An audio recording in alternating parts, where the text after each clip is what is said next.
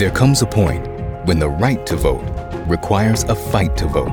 MSNBC Films presents Battleground Georgia, a story that explores the ugly history of voter suppression and how Georgia is leading the charge against it. Something has to change. The old South is being replaced by the new South. Battleground Georgia, part of the Turning Point documentary series from executive producer Trevor Noah. Sunday at 9 p.m. Eastern on MSNBC.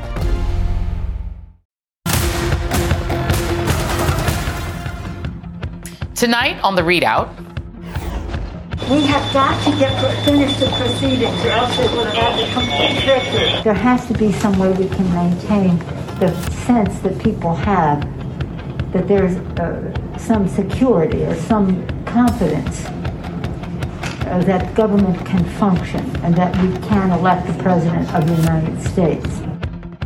It's been exactly two years since the January 6th insurrection. And watching Nancy Pelosi's leadership in a crisis is a stark contrast to how we currently have no Speaker of the House at all.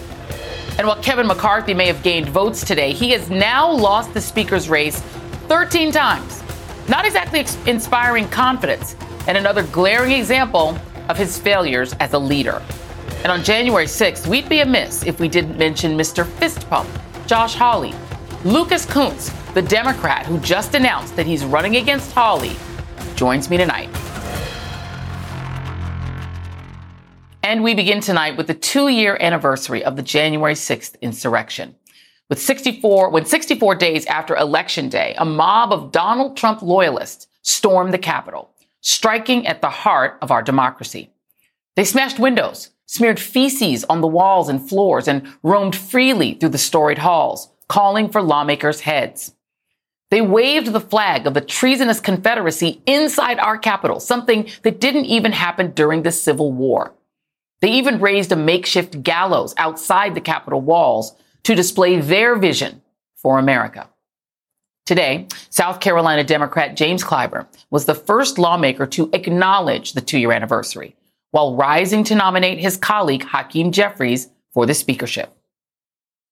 Exactly two years ago today, our resolve was tested when the violent mob of insurrectionists attacked our capital. The greatness of this country and the resiliency of our democracy were put at peril. But we survived. Yes, we survived for now. And two years later, prosecutions of those rioters continue. Yet Another type of insurrection continues at this very moment, again inside the House chamber, where insurrectionist allies are now fighting amongst themselves, blocking their one time protector, Kevin McCarthy's bid for Speaker, and preventing the start of the new Congress. The House will adjourn until 10 p.m. tonight, when a 14th round of voting is expected for the U.S. House Speaker. Without a Speaker, the House ceases to function, forcing America to endure Kevin Humiliation Week for yet another day. It is the longest the chamber has gone leaderless in a century, leaving Americans nationwide with no district level federal representation. It's a remarkable and terrifying tableau of America. Extremist politicians commemorating the second anniversary of the Capitol attack by taking the House floor hostage to demand more power for themselves. Among the anti Kevin holdouts, 12 of them explicitly denied the results of the election, and more than a dozen were endorsed by Trump. They include Scott Perry, who tried to help Trump overturn the election by pushing to replace the attorney general with a functionary. Andy Biggs and Paul Gosar, both under scrutiny for allegedly helping to organize the coup, along with insurrection apologist Dan Bishop and elected trolls Matt Gaetz and Lauren Boebert. What we have witnessed for an entire week is the so-called leader of this party negotiating with who legal scholar Laurence Tribe describes as domestic terrorists. A prelude to the next two years when whoever becomes the speaker becomes a hostage to this far right faction. Until then, no one can govern. They cannot represent the people who elected them. Remember, Speaker Nancy Pelosi led the House during the insurrection, essentially acting as the de facto president, taking charge and trying to secure the Capitol while sheltering in a secure location. What would happen if the House faced an attack tomorrow or even weeks from now, presumably with McCarthy as Speaker? A man who can't even get his caucus to rally around him enough to win a majority of House votes. It's what former DC Metropolitan Police Officer Michael Fanone disclosed in his recorded meeting with McCarthy when Fanone asked him to denounce members of the party who downplayed the insurrection. This is what later Kevin McCarthy said. He wouldn't agree to do so.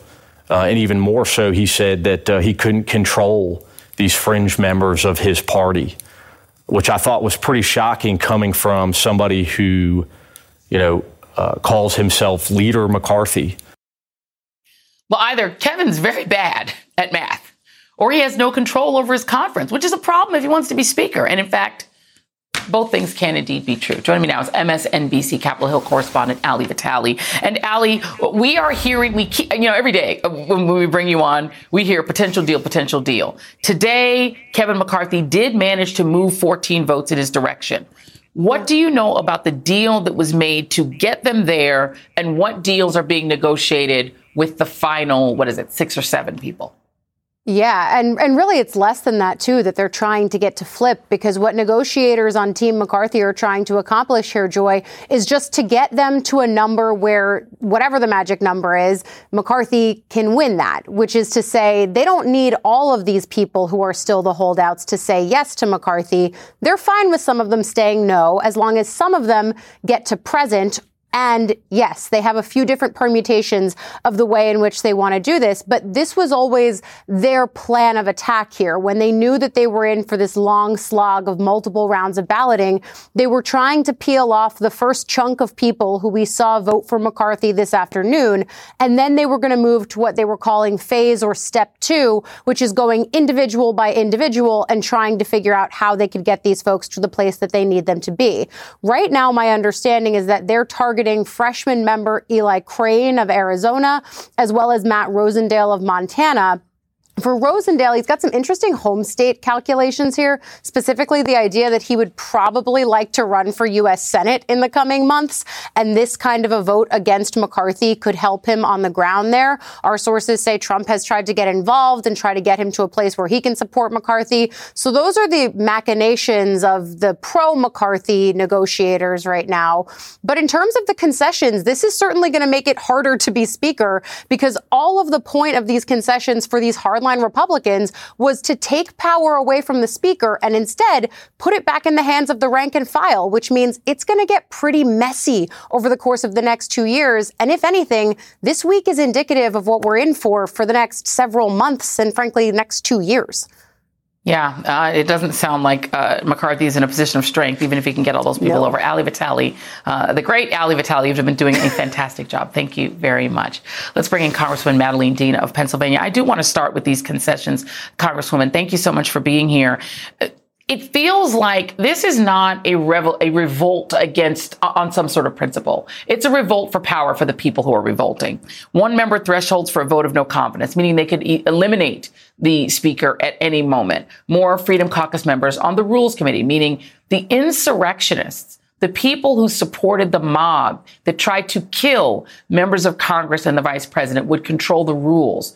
The controls on government spending, their ideas that they want to decide whether we default on our debt and procedure stuff and, you know, stuff to prevent themselves from having money spent against them in elections. It feels really small, Congresswoman. But when you think about it, the people who marauded the Capitol and threatened to kill members of Congress, such as yourself, they did it all for something small, for Donald Trump to be able to not say he lost an election. Your thoughts? Well, Joy, it's um, I have to admit to you, poignant to be with you this evening. This second anniversary of January the 6th. And so while we can look at these negotiations, and we will go back tonight at 10 o'clock in, in the evening, late in the evening, and vote a 14th time. And I have been told by Steve Scalise and others they've got the votes in some compilation. Uh, you just revealed the tissue thin uh, speaker who will be elected by their conference. tissue thin in terms of his authority, his ability to lead. But I want to go back to the fact that consider where we are. It is the two year anniversary of January the 6th, literally two years ago, right now. Uh, we were determined to go back to the floor, determined to complete our constitutional duty in the face of insurrectionists who attacked our capital, supported, supported by members of this Republican conference. Uh, so it is poignant, strange, and sad. The extraordinary losses that we remember today, the extraordinary trauma, the loss of life. This was not just an insurrection, it was deadly. You described it sadly and very, very well. And so I, am just mindful of the fact that uh, I'll go back there tonight. We will see them swear in, or I guess, elect a paper leader. We will be sworn in likely around midnight. Can you imagine that? Yeah. On January the 6th. You know, we have a, we have a, we have an image of you that is really jarring um, on that day with the gas masks, and all of you were in the gallery trying to hold the gallery as long as you could. You eventually had to be evacuated out of there. Today, all of the Democrats and just one Republican gathered to honor the Capitol police officers who saved your lives. And only one Republican showed up for that. And Kevin McCarthy, who wants to be Speaker of the House, didn't show up for that. And one must presume the only reason he didn't show up is that he knew that the people who he needs votes from detest the idea that the January 6th mob was stopped. And so it was politics again. What, what, how does it read for you that the man who wants to be speaker and all but one Republican refused to come out and join in that 142nd moment of silence for those who died? It's stunning and shameful. I, I of course, was standing right there. Um, and I, I, have to admit to you, do you know what they were doing at the very same time? They were having a telephone conference call around uh, McCarthy's attempt at leadership. I likened it to a, a, a, football coach. Could you imagine a football coach afraid to go into the locker room to talk to his team to rally the support for what they needed to do together to unify them? Mr. McCarthy could not meet them in person and much more shamefully, didn't take the time to come out front to those Capitol steps because we attempted to make it a bipartisan remembrance.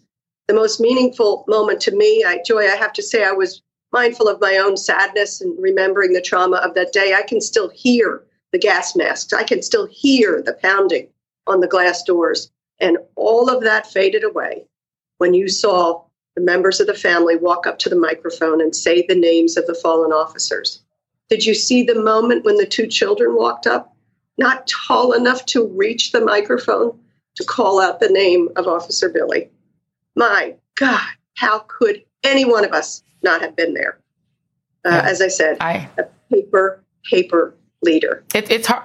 It's hard for me to imagine. It is hard for me to imagine. Um, given the fact that all of this has just been for bare politics, um, that they were willing to allow fellow members to maybe be hurt or killed to keep Donald Trump in office. And Kevin McCarthy even said he knew that Trump was to blame, and then he changed his mind for politics. How can anyone on the Democratic side respect him if he becomes the speaker or trust him? Well, I'll speak only for myself. Uh, that I, I, I don't respect him. I want so much for the Republican conference to be successful, to be unified, and to be about the people and the people's work. But at turn after turn, we haven't seen that. And I have said at turn after turn these last years, Mr. McCarthy made choices. We all make choices, frankly. But Mr. McCarthy made choices. After January 6th, we saw him with great resolve say that the president bared responsibility and within days turned on that 180 degrees uh, and became complicit, said there was not responsibility. And then, with the very rogue members who came to his conference, instead of reining them in, instead of showing maturity and saying your anti Semitic remarks are unacceptable here, uh, most recently uh, with Mr. Santos about to be sworn in, silence from Mr. McCarthy, turn after turn after turn. So I will speak for myself in saying, and, and my own personal interactions, frankly, on legislation that I have had on the floor and the bullying, strange interaction of this failed leader. I don't have respect for the credibility of his ability to lead. Uh, his mm. ethos uh, is lacking. Can I just offer a, a, a very important stark contrast? I know the American people saw over the course of this week the extraordinary resolve in the Democratic caucus. We're only four votes down. Uh, we have brought in new members, 34 five new members, who are of extraordinary diversity and talent.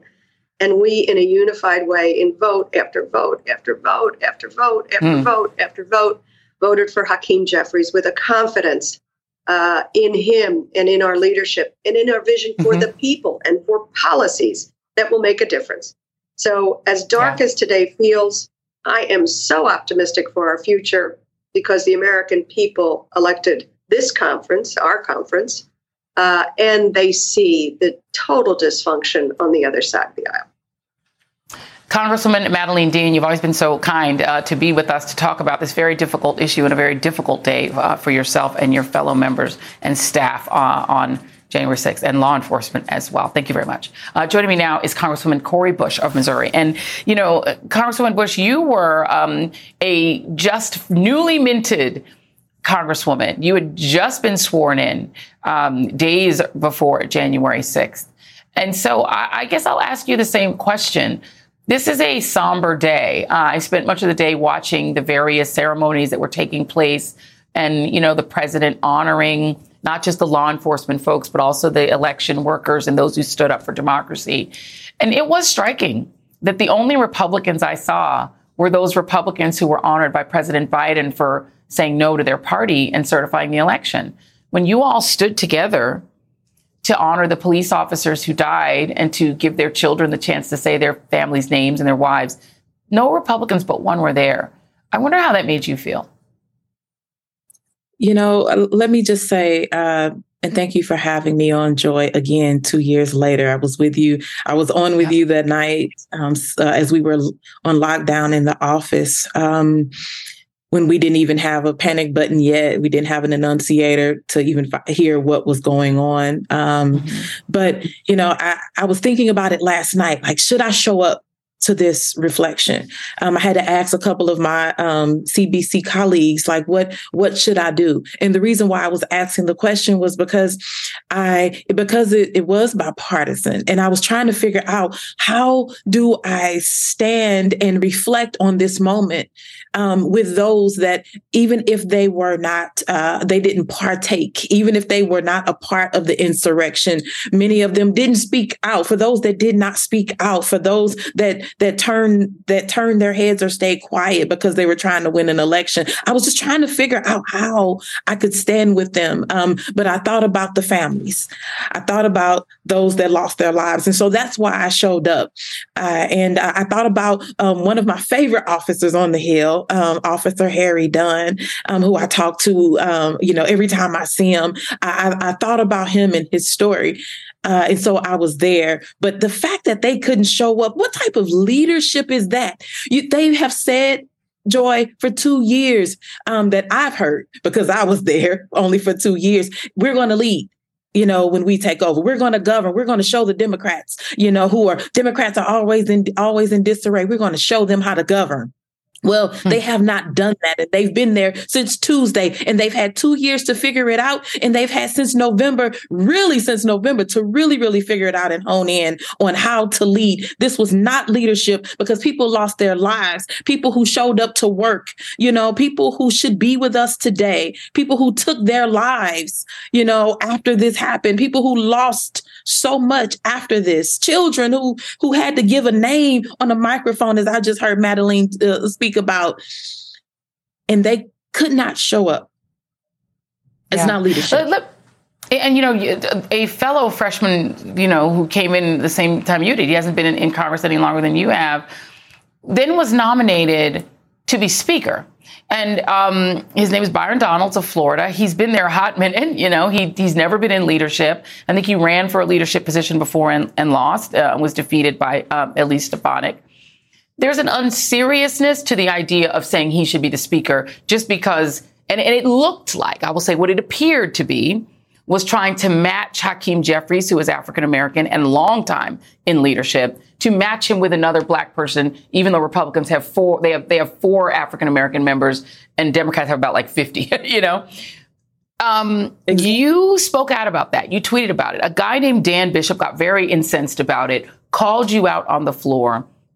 And he, he said he didn't name you by name and he got angry because you called Byron Donalds a prop, um, and said that he's not a prop. I would like to give you a chance to respond to him because he called it the tired, old, grotesquely racist rhetoric that we've seen for far too long.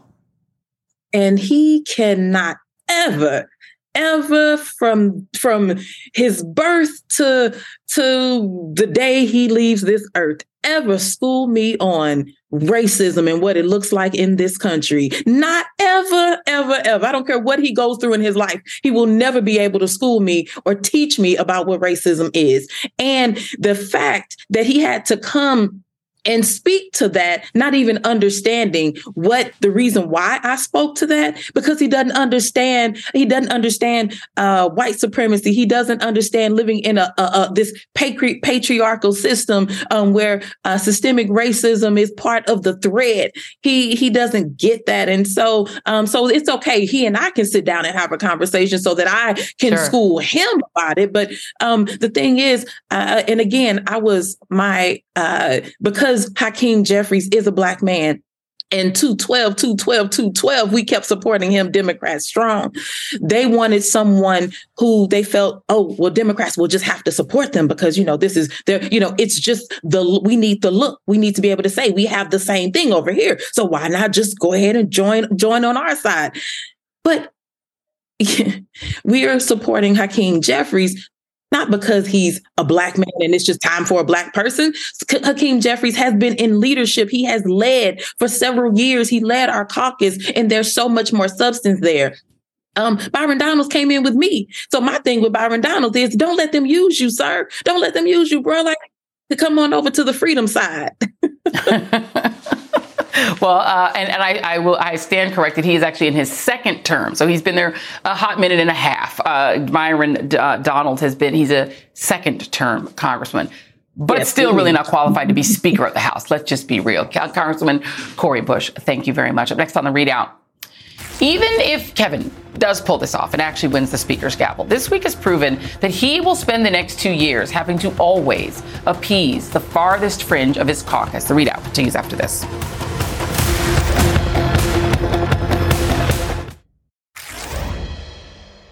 There is a reason why the United States has a stated policy of not negotiating with terrorists.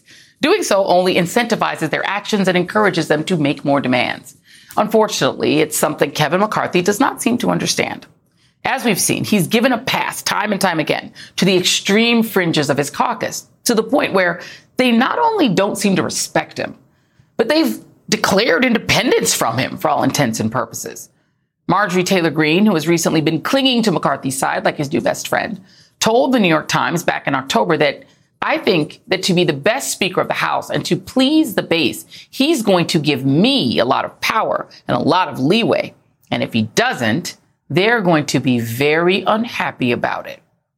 So perhaps it should not be all that surprising that we are heading into round 14, still without a speaker. And even if McCarthy is able to squeak out those last few votes, the process has also exposed how craven he is to that wing of the party. Instead of showing the kind of leadership and control over his caucus that we saw with Speaker Pelosi when she faced opposition in, in her bids for Speaker, he's reportedly giving away concession after concession that only weakens that Speaker's gavel. And all of this is just the beginning of this conference, of this, of this Congress. With that kind of leadership, what will the next two years look like in a Republican controlled House? Because while McCarthy may become Speaker, it looks like the inmates will be running the asylum. And joining me now is Tara Setmayer, senior advisor to the Lincoln Project, who worked as a Republican communications director on Capitol Hill.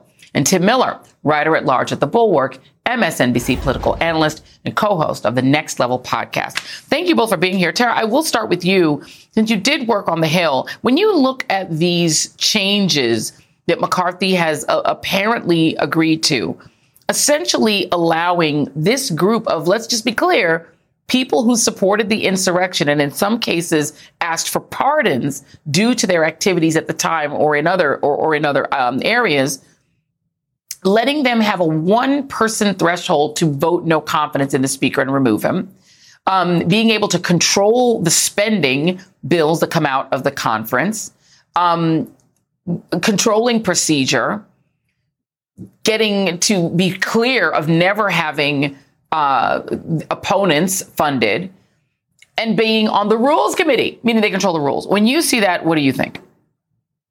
I think that John Boehner was correct when he called these people the Chaos Caucus years ago when he first encountered the Tea Party wave, which, which ultimately germinated into what we see now. This is chaos. I mean, there are certain parts of the institution of how the House works and the, the, rules that most people, unless you work up there, you don't really want to bore yourself with. But the parliamentary rules and all of this, it's important because this is how the sausage is made. And the idea that someone as weak as Kevin McCarthy uh, would allow for a one person vote of no confidence ability with this motion to vacate is signing his own death warrant. I mean, I just don't understand the, the, the, he just reeks of desperation. And it seems as though, you know, he thinks he's going to control them once he has the gavel. No, he's not. He's not controlling anything. They are controlling everything. The coup caucus, the people who don't believe in the institution of our election system and of our democracy are the same people now who all of a sudden have found religion and decided that, oh no, now they want to go by some rules in the House so they have more power. This is not how things are going to get done. And let's also be honest, the Marjorie Taylor Greenes and the other people who are completely illegitimate, unserious people trying to say the buzzwords to make them seem as though they're now serious legislators, uh, legislators, they've told us what they want to do. They want to push impeachment. They want to allow us to default on our debt. They want investigations endlessly into Hunter Biden's laptop and who somebody's dog catcher and whatever happened with the Bidens and the deep, the deep state, all of this nonsense that has nothing to do with the American people and what this country needs as far as serious governing. That's what they're going to do. It is not going to be a serious group because remember, the, the adults in the room actually are in the Senate and in the White House. So you need everyone to agree on things. How are you going to get there to pass legislation that keeps this country running? strap in everyone. Well, I mean, it's going to be an eventful couple years. Yeah, I mean, I don't, I don't think they're going to pass it. It doesn't seem like that's the goal because, you know, Tim Miller, it, it, it strikes me that, right, in the end, the purpose of the coup two years ago was for Donald Trump not to be able to have to admit he lost an election and to keep him in power illegitimately. In the Tea Party era, it was a lot of, you know, race anxiety and other things, but on paper, it was about wanting to slash government and wanting to control government and default on debt and, and cut the government so you can drown it in a bathtub. This inside coup, which is basically insurrectionist versus insurrectionist, is about committee seats. It's about it's about it, it's about something as small and mundane as committee seats. And one of the people who will have the power to use that the vote of no confidence by himself is this guy. Can we put up George Santos? George Santos, who we don't even know anything about his background because he lied about it all, and who appeared today to throw the white power sign when he voted on the second round of the Kevin McCarthy vote. This was not in today's vote. I think this is either today or, or, or it might have been yesterday. He did that. And one of the people that was on the ballot at that time, of course, was Byron Donalds, who is black. Now, we haven't been able to get comment from them because there's no office because they're not congresspeople yet. But that's where we are, Tim. And I wonder what you make of that.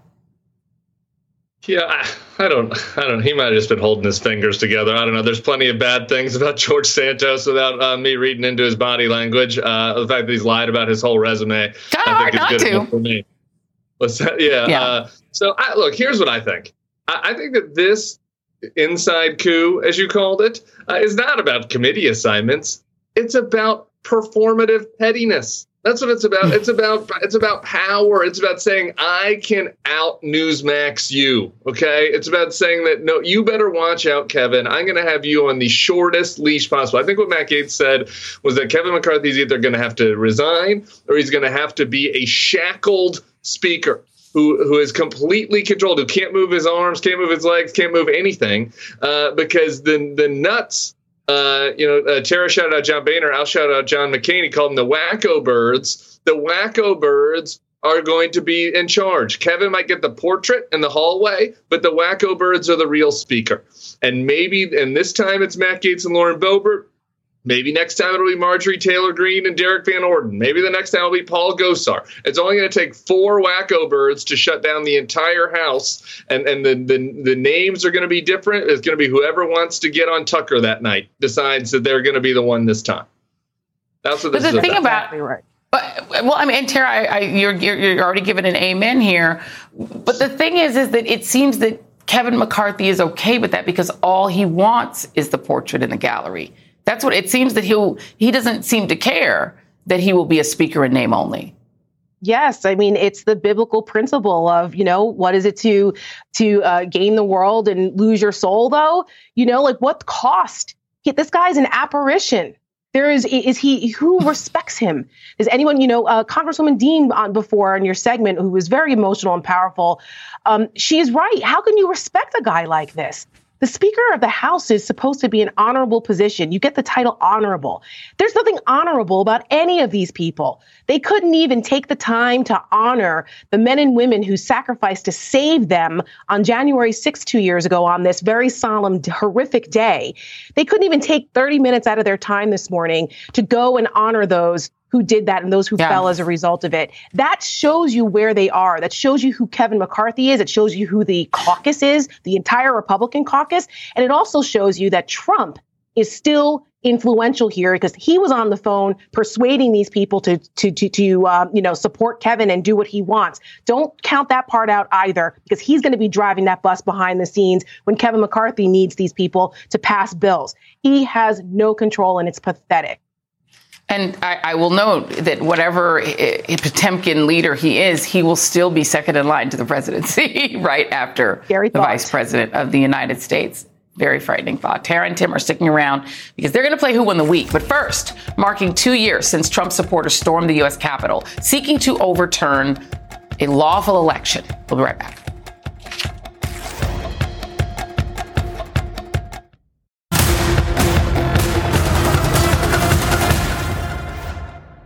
But on this day, two years ago, our democracy held because we, the people, as the Constitution refers to us, we, the people, did not flinch. We, the people, endured. We, the people, prevailed. On this day of remembrance, we honor a remarkable group of Americans who embodied the best before, during, and after January the 6th, 2021. That was President Biden today marking the two year anniversary of the January 6th insurrection, awarding the Presidential Citizens Medal, the nation's highest civilian honor, to 14 election workers, government officials, and law enforcement officers for their work in upholding democracy before and during the insurrection. You may recognize some of the heroes, some of the honorees as the heroes from the January 6th committee hearings, including officers Michael Fanone, Harry Dunn, and Caroline Edwards. And Ruby Freeman and her daughter Shaye Moss, the pair of Fulton County election workers who faced death threats after becoming the targets of a Trump backed election conspiracy. And three police officers were honored posthumously, including Brian Sicknick, Jeffrey Smith, and Howard Liebengood. On Capitol Hill, Congressman Hakeem Jeffries, in his first official public act as Democratic leader, also paid tribute to those officers as well as those who were grievously injured while defending the Capitol that day. Violent insurrectionists stormed the Capitol and attempted to halt the peaceful transfer of power, a cornerstone of our republic. They failed. They failed because of the bravery and valor of the United States Capitol Police and the Metropolitan Police Department officers who fought heroically to defend our democracy. We will never forget their sacrifice, and we will never forget this day. We talk a lot about the insurrection now, but it's important as time passes and as Republicans inevitably try to rewrite history that we don't forget just what went down that day. The noose that hung from a gallows placed in front of the Capitol building. We saw rioters carrying Confederate flags through the halls of Congress the awful images of officers being beaten, sprayed with chemicals, and crushed by the mob. And the stark video showing Officer Eugene Goodman running up the stairs, putting his own life on the line, purposely steering the lynch mob away from the Senate chambers. Inside the House chamber, you had lawmakers forced to put on gas masks and take cover as rioters attempted to breach the chamber. Other members were barricading the door while officers were pointing their guns outside the gallery, including, you can see him in the middle right there, Congressman Andrew Clyde, who months later compared the 6th to a normal tourist visit. Now, two years later, the Department of Justice has made more than 900 arrests, which have resulted in 465 guilty pleas, dozens of significant prison sentences, and more seditious conspiracy convictions than the U.S. has seen in decades. And just yesterday, Officer Sicknick's partner, Sandra Garza, filed a civil lawsuit against former President Donald Trump and the two men who pleaded guilty to assaulting Sicknick, blaming them for his death. But there are still some unanswered questions about that day. One of the most serious is who planted the pipe bombs outside DNC and RNC headquarters. We still don't know. Just this week, the FBI upped the reward to half a million dollars. But thanks to the tireless work of the January 6th committee, we know a lot more about the scope of the violence and destruction that day, about who exactly was responsible, and just how close we came to it being much, much worse. And what's even of greater concern is that many of the Republicans who helped foment the insurrection still hold office.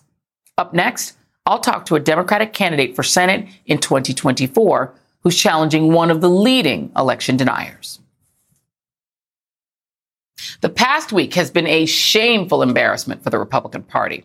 Today is the second anniversary of the violent assault on our Capitol. 139 House Republicans, including the one seeking the speakership, played a sizable role in the chaos of that day, voting to overturn the election results. Now, while we spent the past week discussing how much of his soul Kevin McCarthy is willing to sell for power, we can't forget about the Senate, where eight Republicans joined the anti democracy House Republicans to reject the will of the people.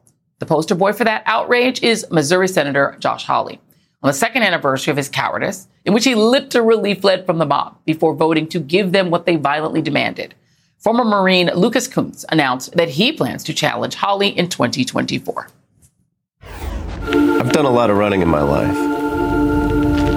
Running to stay healthy, running to fight for my country, running to defend democracy. And by the way, that guy you're looking at, that's not me. That's our current U.S. Senator Josh Hawley. This guy. Or maybe you'd better recognize him running for his life a few hours later. This is me, Lucas Kunce, running for Senate. I wasn't born with a silver spoon in my mouth, but I did have the support of my community, which made me who I am today. When things get tough, Missourians deserve a U.S. Senator who will stand up for them, not run away. And joining me now is Lucas Kunce, Democratic candidate for senator from Missouri. Um, your ad prompted uh, us to really want to have you on today because it was really quite good.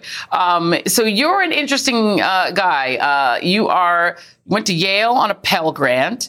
Um, your family had financial struggles, like a lot of Americans can relate to. You went to Columbia Law School, got your uh, Master of Law, and you also joined the Marines. You served in Iraq and Afghanistan. Good resume. Um, you did run for Senate before. You were defeated in the primary uh, by Anheuser-Busch heiress Trudy Bush Valentine, who then went on to lose by more than 13 percentage uh, points against Eric Schmitt. Missouri is a tough state. How do you improve on that this time? And what is your case against Josh Hawley other than him fleeing from the mob he later supported? I tell you what, Josh Hawley made the case against himself, right? Like Missouri, this is the show me state here in Missouri. Missourians don't tolerate uh, cowards and frauds. And that guy, you know, the reason we launched today on, on January 6th is because that day, you know, he proved what a coward and a fraud he was. I mean, you were just talking about it, right? He raises his fist one second and then, you know, thinking it was going to get him some power. And then when things got real, I mean, he skitters off for the exit as quick as he can get out of there, right? Like that's the type of fraud and a phony that we don't want in Missouri. Missourians been trying to take back power for a long time against guys like Josh Hawley who don't understand what the meaning of true service is. You know, um, Missouri is now seen viewed as a red state. It, it, used to have a little bit of a purple tint, but our good friend Claire McCaskill, friend of the show Claire McCaskill, lost her seat um, to Josh Hawley. Um, and Donald Trump won it twice. He won it 56 41 in 2020. How do you win in a state that is perceived as not ruby red, but red? So what Missourians really want right now is they want someone who understands how they how what life is like for the average Missourian. You know, most of us live paycheck to paycheck or one disaster from bankruptcy. That's how I grew up. Uh, you can find out more about it at lucaskunce.com for anyone who's watching. You know, I don't want to go into it too deep now, but I mean, we were on desperate times. We went bankrupt from medical bills, and we were saved by the community around us. People like Josh Hawley, they don't understand that. All they st- all they understand is controlling other people so that they can get power. And uh, if Missourians have been doing anything lately, it's actually we've been trying to claw back power. Uh, people might be surprised to hear this, but on ballot initiatives, we have overturned things that people like Josh Hawley have done over and over again. We uh, expanded Medicaid on a ballot measure. We increased the minimum wage. We made marijuana legal, and uh, and several other things. And so, like, actually, Missouri is a very populous state where people want power. They just need to see somebody who will offer that to them, offer a lifetime of service, which obviously I have in the Marine Corps, uh, Iraq, Afghanistan, the Pentagon, and uh, and so we're going to make a strong case there. The same way that Jason Kander made a case in one of those years, Trump won by 17 points. He ran for U.S. Senate in Missouri. Uh, when Trump won by 17, Jason only lost by three percentage points. People here are willing to switch their ballot if you got a fraud and a coward on the one side and you got a decent human being on the other. And so everything's lining up real nice here on what I consider the front line in the fight for democracy. Well, it is definitely going to be an interesting race, and we will be uh, we will be paying attention to it. Please come back, Missouri Senate candidate Lucas Kunce. Uh, thank you very much, sir, and best of luck to you. Uh, and don't go anywhere, everybody, because you know what's coming next. Who won the week? We'll be right back. Well, friends, we made it through another week, and we still don't have a Speaker of the House. But no worries, it is time for our favorite game. Ah, yes. Who won the week? Back with me, Tara Setmeyer and Tim Miller. Tim Miller, I'm going to you first. You're the veteran of this game. Who won the week? The only award Matt Gaetz will ever win on this show. Um, it's Matt Gaetz this week. Look, Kevin McCarthy thought he was a clown, thought he was too petty, thought he was going to get over it in one vote. Nope, Matt Gaetz knew the party in the conference better than McCarthy did. That's why we still don't have a speaker.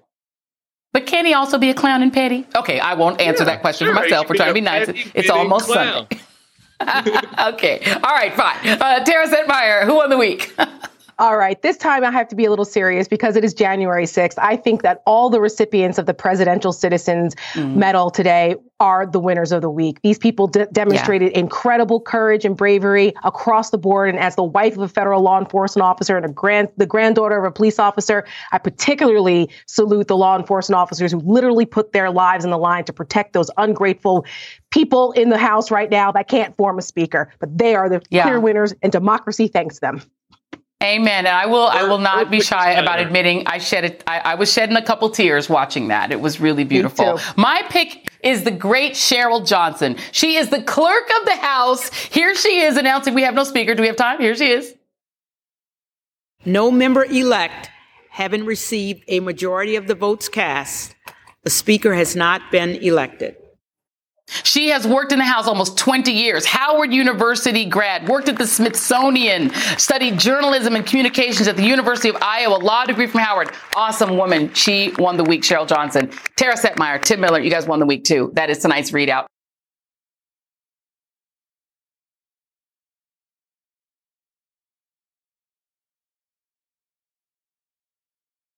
Hey everyone, it's MSNBC's Chris Hayes. For the first time since 1892, we have an election in which both candidates have presidential records.